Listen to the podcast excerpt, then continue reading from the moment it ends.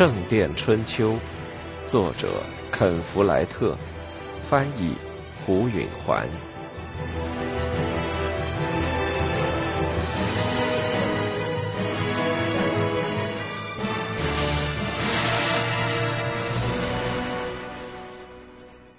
起初，菲利普对温切斯特的主教要来王桥一事很高兴，当然只好在露天里做祈祷，但这也没什么。他们可以在旧的大教堂原址上举行。万一下雨，修道院的木匠会建一个临时的棚子，遮住圣坛和周围的一片地方，不致让主教挨淋。较重淋湿就算了。这次访问从亨利主教的角度讲，似乎是一次表达诚意的行动，好像他说了，他依旧把王桥视为一座大教堂，而没有一座真正的教堂，只不过是暂时的问题。然而他不能不思索亨利的动机何在。一位主教造访一座修道院，通常的原因是他本人和他的随行人员要白吃白喝和白住。但王桥的善素之简朴是出名的，且不说臭名远扬了，而菲利普的改革只不过把标准从可怕提到勉强温饱的水准。何况亨利是全国教士中的首富，因此他来王桥绝不是图个吃喝。但他原先给菲利普的印象是，他绝不是个无缘无故就会办一件事的人。菲利普越想越觉得沃尔伦主教在其中插了一手。他原来希望沃尔伦会在信函到达之后的一两天内到王桥来，商讨祈祷的安排和接待亨利的事宜，确保亨利感到满意和对王桥有深刻的印象。但日子一天天过去，沃尔伦并没有露面，菲利普的疑虑加深了。然而，即使在他最疑心的时刻，也没想到在他背后有人使坏。直到圣灵降临节前十天，这一阴谋才由坎特伯雷大教堂的修道院副院长在一封信中予以揭露。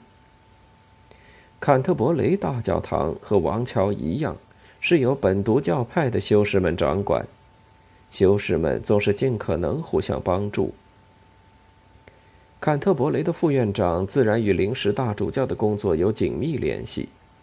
他听说沃尔伦邀请亨利访问王桥有明确的目的，是要劝说他把主教管区和新的大教堂迁往夏陵。菲利普大吃一惊，他的心砰砰直跳，握信的手颤抖着。这是沃尔伦恶毒而狡猾的一招，而菲利普却没有事先发现，丝毫没想到会出这种事。他吃惊的是自己毫无先见之明。他知道沃尔伦多么善于耍阴谋诡计，那位主教一年前就在夏陵的采邑问题上欺骗过他，而且他也绝不会忘记，当他制胜沃尔伦之后，那位主教是多么怒不可遏。沃尔伦当时就说过，我以一切神圣的名义发誓，你永远盖不成你的教堂。当时他那满脸怒气的样子，菲利普至今记忆犹新。但是随着时间的推移，那誓言的威胁淡漠了，菲利普的警觉也放松了。如今这一严峻的提醒，说明沃尔伦一直耿耿于怀。沃尔伦主教说，你没钱，十五个月的时间里你没有建成任何东西。坎特伯雷副院长写道，他说亨利主教应该亲眼看一看，如果由王桥来修建大教堂，永无建成之期。他的论点是，现在就该迁址，趁着还没有任何进展之前。沃尔伦实在狡猾，撒下弥天大谎，别人却抓不住他，因此他才得以夸大其词。菲利普实际上已经取得了极大的进展，他清理了废墟，批准了设计，为新的大教堂的东端定了点，开挖了地基，并且已经开始伐树和采石。不过，它还没有很多可以让参观的人可以好好看一看的。他为这一切曾克服了重重困难，改善修道院的财政，从国王那里赢得一大块土地的恩赐，在采石场击败珀西伯爵。这太不公平了。他手中拿着来自坎特伯雷的信件，走到窗前，眺望窗外的建筑工地。春雨把那里变成一片泥浆。两名蒙着兜头帽的年轻修士正从河边抬来木头。建筑匠汤姆用一根绳子和一个滑轮做成一个简易吊装器械，从地基里用桶把土提上来。他儿子阿尔弗雷德在地基的坑里把湿泥装进桶里，汤姆则在上边摇动一个辘轳。他们的样子看上去就像是他们会一个劲儿这样有节奏地干下去，而无需任何改变。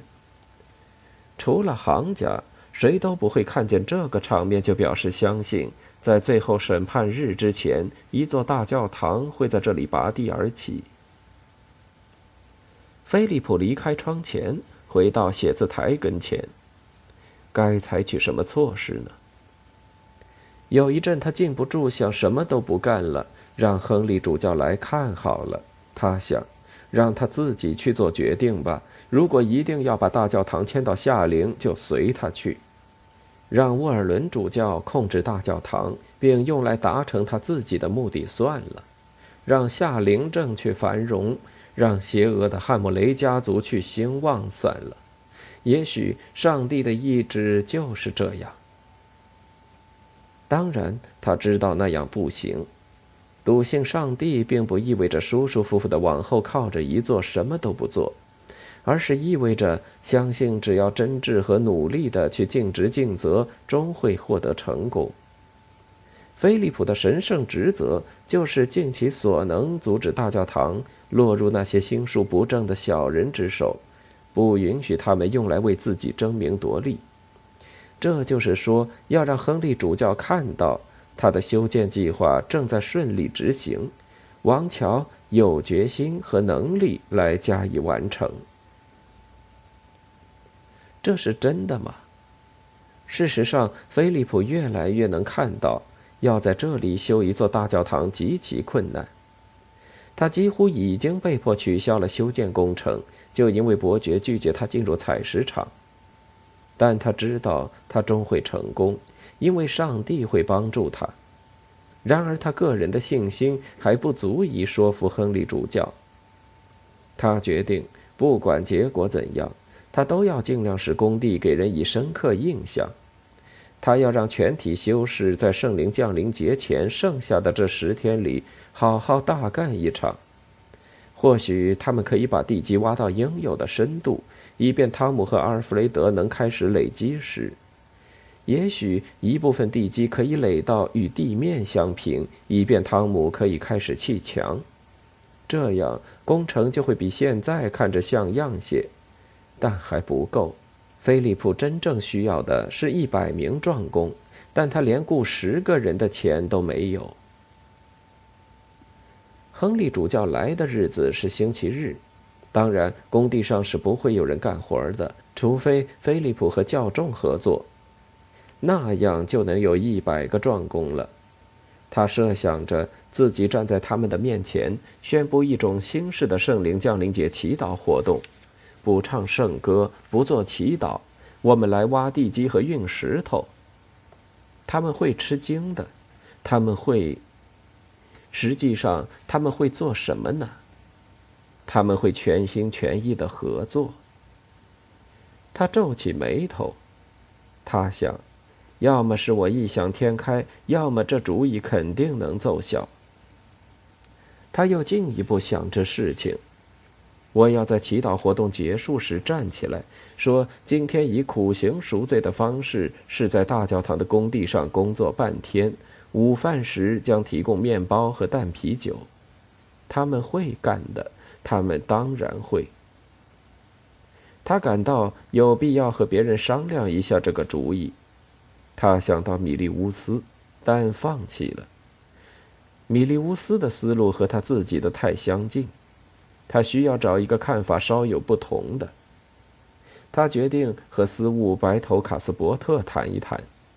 他穿上斗篷，把兜头帽拉到前面挡雨，然后就走了出去。他匆忙穿过泥泞的建筑工地，走过汤姆身边时，向他随便地挥了下手，一路朝厨房院子走去。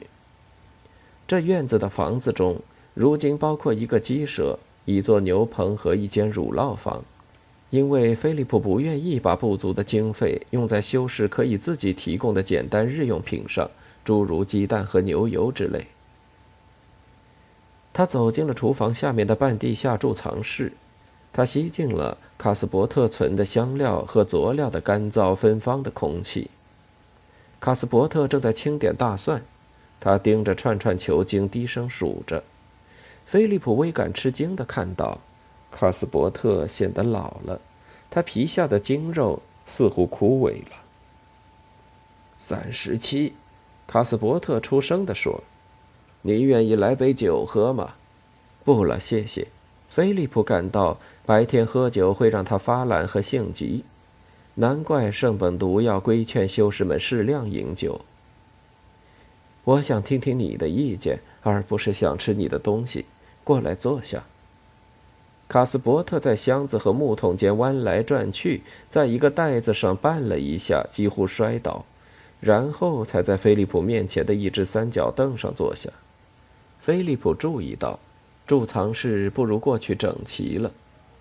他忽然想到一个情况，就问：“你的视力是不是不大好了，卡斯伯特？”“视力不如从前呐、啊，不过还可以凑合。”卡斯伯特简短地说。他眼睛不好，大概已经有好多年了，这甚至可能是他没有学好识字的原因。然而他显然忌讳这个，所以菲利普就不再多说，但心中却开始考虑一个接替他的人。“我收到了坎特伯雷副院长的一封非常令人不安的信。”他说，接着就告诉了卡斯伯特沃尔伦主教的阴谋。他最后说：“要让工地有一副繁忙的样子，唯一的办法就是动员教众来干活。你能想出什么理由反对我这么做吗？”